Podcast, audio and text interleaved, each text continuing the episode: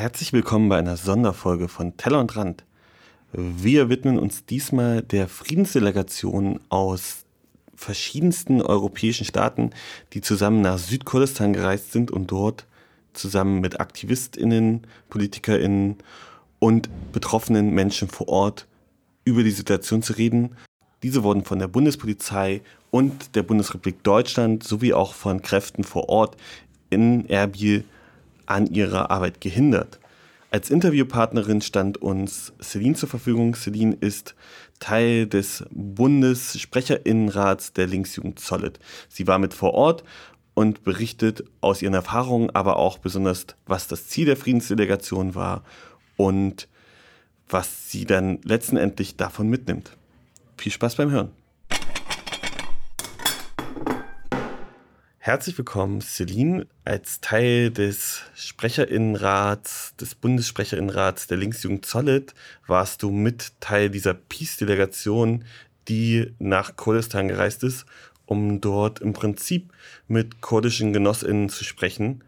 Und diese Delegation hat ja sehr viele Schlagzeilen gemacht, weil sie auf verschiedene Wege angehalten wurde. ja, hallo, du hast recht. Ich frage mich tatsächlich, ob sich die deutschen Behörden nicht grün und blau ärgern, weil wir dank ihnen viel mehr Aufmerksamkeit gekriegt haben, als wir wahrscheinlich sonst gekriegt hätten. Was wolltet ihr eigentlich machen, außer Schlagzeilen? Tatsächlich wollten wir genau das machen, nämlich Schlagzeilen. Wir haben uns als Peace-Delegation zusammengefunden, um vor Ort mit den Leuten zu reden, um herauszufinden, wie das Leben ist, auch gerade in Kurdistan und natürlich unter der Unterdrückung des türkischen Staates und wollten halt mediale Aufmerksamkeit auf den Angriffskrieg quasi der türkischen Regierung in den Grenzgebieten in Südkurdistan generieren. Und dank der deutschen Bundespolizei ist uns das fast besser gelungen, als wir erwartet hatten. Bevor wir drauf kommen, was, was mit der Bundespolizei passiert ist, vielleicht, wen habt ihr dort in Kurdistan besucht oder wolltet ihr besuchen? Also wir wollten so um den 10. Juni herum mit einer großen europäischen internationalen Friedensdelegation nach Bashur, Südkurdistan reisen und uns dort mit den politischen Parteien vor Ort austauschen, Aktivistinnen austauschen, Betroffenen austauschen, zum Beispiel mit Esidinnen und Esiden. Wir wollten aber auch in die Dörfer fahren, die unter Drohnenangriffen des türkischen Militärs leiden mussten, in denen Menschen gestorben sind und dort mit den Leuten reden, wie das für sie ist, in ihrem Alltag ständig unter Angst und Schrecken leben zu müssen. Einige Sachen davon konnten wir tun, einige Sachen davon konnten wir leider nicht tun. Ein Teil der Friedensdelegation ist ja auch immer noch vor Ort und hat auch noch ein paar Sachen machen können, die ein früher schon auf dem Plan gestanden hätten. Wer war denn diese Delegation? Aus was für Leuten bestand sie? Du hast gerade schon gesagt, sie war international. Was für Menschen waren denn mit dir zusammen da? Ganz viele verschiedene Menschen. Wir hatten Abgeordnete, wir hatten Aktivistinnen, wir hatten Gewerkschafterinnen, es waren Leute von Ende Gelände dabei, es waren Leute vom VVN dabei, von der syndikalistischen Gewerkschaft FAU, ähm, Journalistinnen, auch WissenschaftlerInnen, zum Beispiel Mechthild Exo, und ganz viele Menschen, die äh, sich für Frieden einsetzen und hier in Deutschland und Europa Politik machen. Äh, wir hatten auch Pierre Laurent dabei, den Vizepräsidenten des französischen Parlaments, was äh, auch wirklich eine große Hilfe war bezüglich der medialen Aufmerksamkeit. Und äh, vier Leute aus dem Bundessprecherinnenrat der Linksjugend. Wir waren breit aufgestellt dort. Klingt nach einer großen und äh, sehr interessanten Mischung auf jeden Fall. Und da du ja jetzt auf jeden Fall vor Ort warst, wie hat sich denn die Situation vor Ort für euch dargestellt? Erst, ihr konntet euch ja trotzdem mit Leuten treffen dort vor Ort. Was haben die so erzählt? Wie ist die Situation da gerade? Also die Menschen, mit denen ich geredet habe, Das war, waren jetzt leider nicht so viele. Das Problem war, dass wir natürlich nicht mit dieser großen Delegation von 60 Leuten zu jedem Termin anrücken konnten. Dafür gab es auch gar nicht die Kapazitäten bei den Menschen, mit denen wir gesprochen haben. Das heißt, es gab dann immer so ein kleines Team mit maximal zehn Menschen. Und natürlich waren dann die äh, wichtigen äh, Politikerinnen und Journalistinnen dabei und ab und zu hatte man auch mal irgendwie Glück, mitkommen zu dürfen und eigene Fragen stellen zu können. Wir haben zum Beispiel mit der Puck gesprochen und mit der Kurdish Freedom Party. Was mich da in den Gesprächen besonders interessiert hatte, war auch die feministische Perspektive. Ich habe natürlich die Gelegenheit genutzt und ganz viele Fragen versucht zu stellen gerade im Hinblick darauf, wie die Situation für die Frauen in Kurdistan ist. Als Feministin hat mich das irgendwie besonders interessiert. Wir haben uns aber auch mit den Genossen von der HDP getroffen. Der, der Ex-Minister Faruk Cemil war da. Was ich, glaube ich, am beeindruckendsten fand, war, dass wir äh, in einem Flüchtlingslager waren, Flüchtlingslager Sharia. Und das war für mich ganz besonders, hm, wichtig auch irgendwie, weil ich in dem gleichen Flüchtlingslager vor fünf oder sechs Jahren schon mal gewesen bin. Und ich dann natürlich sehr interessant fand, wie sich die Situation verändert hat, wie sich die Menschen verändert haben, aber auch erschreckend, dass so viele Kinder nach meinem Besuch dort das letzte Mal auch dort geboren worden sein müssen und gar nichts anderes kennen als dieses Leben. Wir hatten leider nicht viel Zeit. Uns wurde eine halbe Stunde gegeben von Seiten der Regierung vor Ort und auch nur mit einem ganz kleinen Team. Das war gar nicht möglich, irgendwie würdevoll mit den Menschen in Kontakt zu treten. Entschuldigung, das war für mich wirklich ein sehr schlimmer Moment auch. Also sehr bewegend, aber auch sehr schlimm, weil ich mich so ein bisschen davor geekelt habe, wie wir da in einer halben Stunde durchgerauscht sind und uns überhaupt nicht die Zeit nehmen konnten, wirklich mit den Menschen zu sprechen die in diesen katastrophalen Umständen leben müssten. Und mich hat das von außen schon so betroffen gemacht, dass ich am Ende wirklich geweint habe. Und dann habe ich mich noch mehr geschämt, dass ich weinen musste, weil das einfach nicht meine Lebensrealität ist. Ich das schon fast irgendwie anmaßend von mir selber fand. Ja, das war nicht einfach. Was würdest du sagen? Also, du hast ja gerade gesagt, du warst vor fünf, sechs Jahren schon mal in der Region. Wie hat sich diese Region verändert? Es gab positive und negative Aspekte, muss ich sagen. Also vor fünf, sechs Jahren zum Beispiel konnte man Lalisch gar nicht besuchen. Das ist, das ist der heilige Ort ähm, der Isiden und Isiden. Quasi sowas wie ihr Mekka. Diesmal hatten wir das große Glück, dass wir dorthin fahren konnten. Das war schon eines der positiven Sachen, aber generell habe ich den Eindruck, dass die Menschen dort irgendwie ärmer geworden sind, verzweifelter und viel hoffnungsloser. Gerade auch in diesem Flüchtlingscamp ähm, der Kampfeswille, den man irgendwie vor ein paar Jahren noch bei den Menschen wahrgenommen hat, der, der fehlt. Also dieses besondere äh, Glänzen in den Augen. Die Menschen wirkten fast stumpf. Ja, ich glaube, stumpf ist das richtige Wort. Ähm, es gab natürlich auch irgendwie positive Veränderungen. Uns wurde von einigen Politikerinnen berichtet, dass es äh, Fortschritte gab in Sachen ähm, Gleichstellungsgesetze, dass Frauen arbeiten gehen dürfen und halt so diese kleinen Dinge. Aber natürlich ist da immer noch sehr viel defizitär. Und allgegenwärtig ist, glaube ich, die Trauer und die Verzweiflung, wenn man mit den Menschen spricht, die irgendwie nicht vom Ölgeschäft des Iraks leben. Es ist so ein bisschen wie so eine Parallelwelt auf die kleinstmögliche Fläche komprimiert. Auf der einen Seite hat man sehr äh, prunkvolle Eingangshallen. Und je weiter man in irgendetwas eindringt, umso schmutziger und verdreckter und verzweifelter sieht die Lage aus. Unser Hotel war dafür ganz sinnbildlich. Okay. Ich stelle mir gerade einen Marmoreingang vor und am Ende ein Plumpsklo.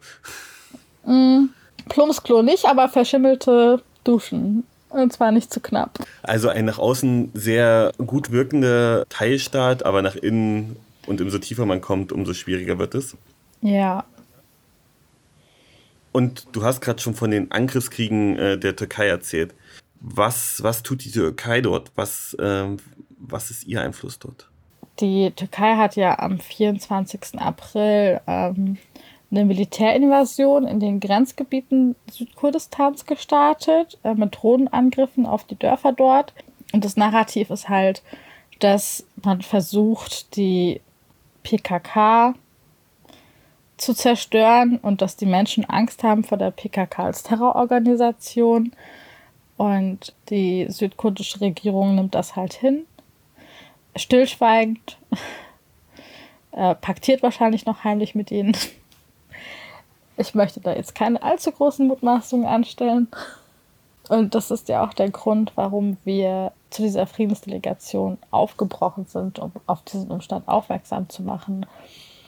Und ähm, in ganz vielen Gesprächen wurde uns immer wieder gesagt, dass es bei diesem Krieg ja nur darum ginge, die PKK zu schwächen, weil die PKK die Menschen unterdrücken würde.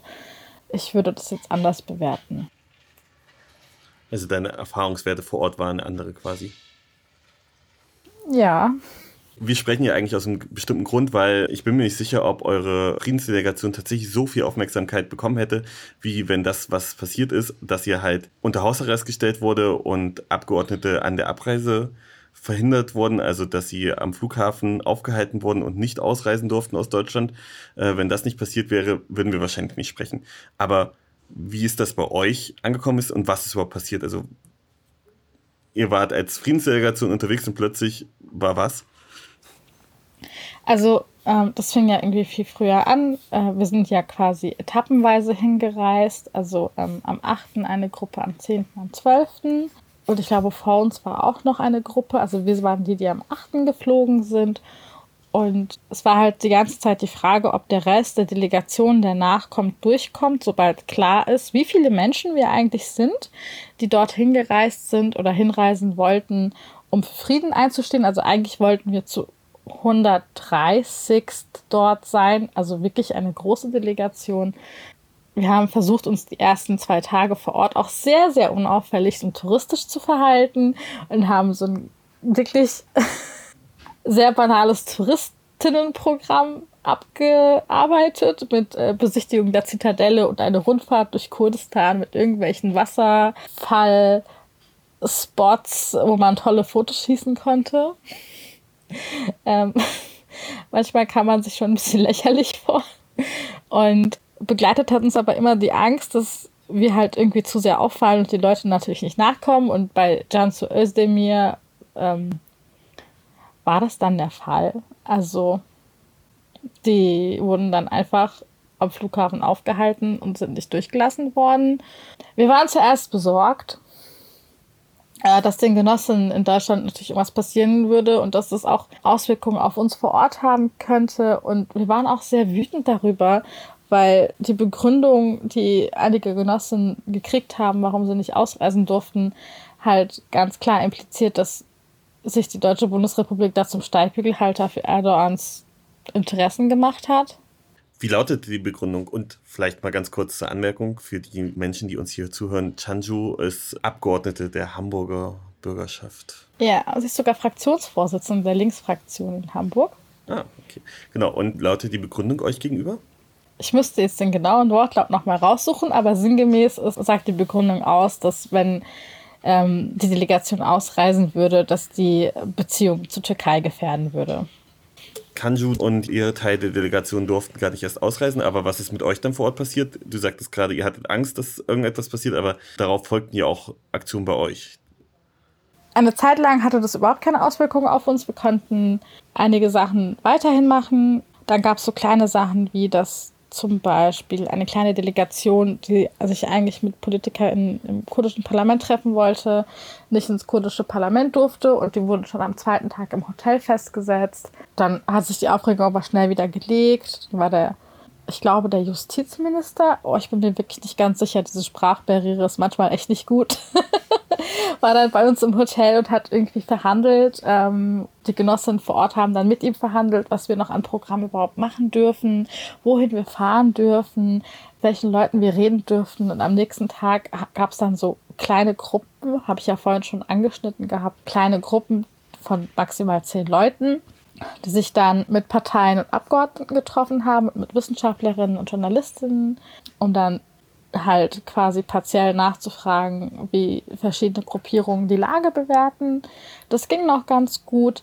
Zum großen Eklat kam das dann an dem Tag, als wir unsere Pressekonferenz abhalten wollten. Wir hatten als Friedensdelegation eine Erklärung vorbereitet auf Englisch und auf Kurdisch, die wir vor dem Gebäude der UN in Erbil verlesen wollten. Und äh, bevor wir aufbrechen konnten dorthin, wurde unser Hotel von, vom Militär umstellt und wir durften es nicht verlassen.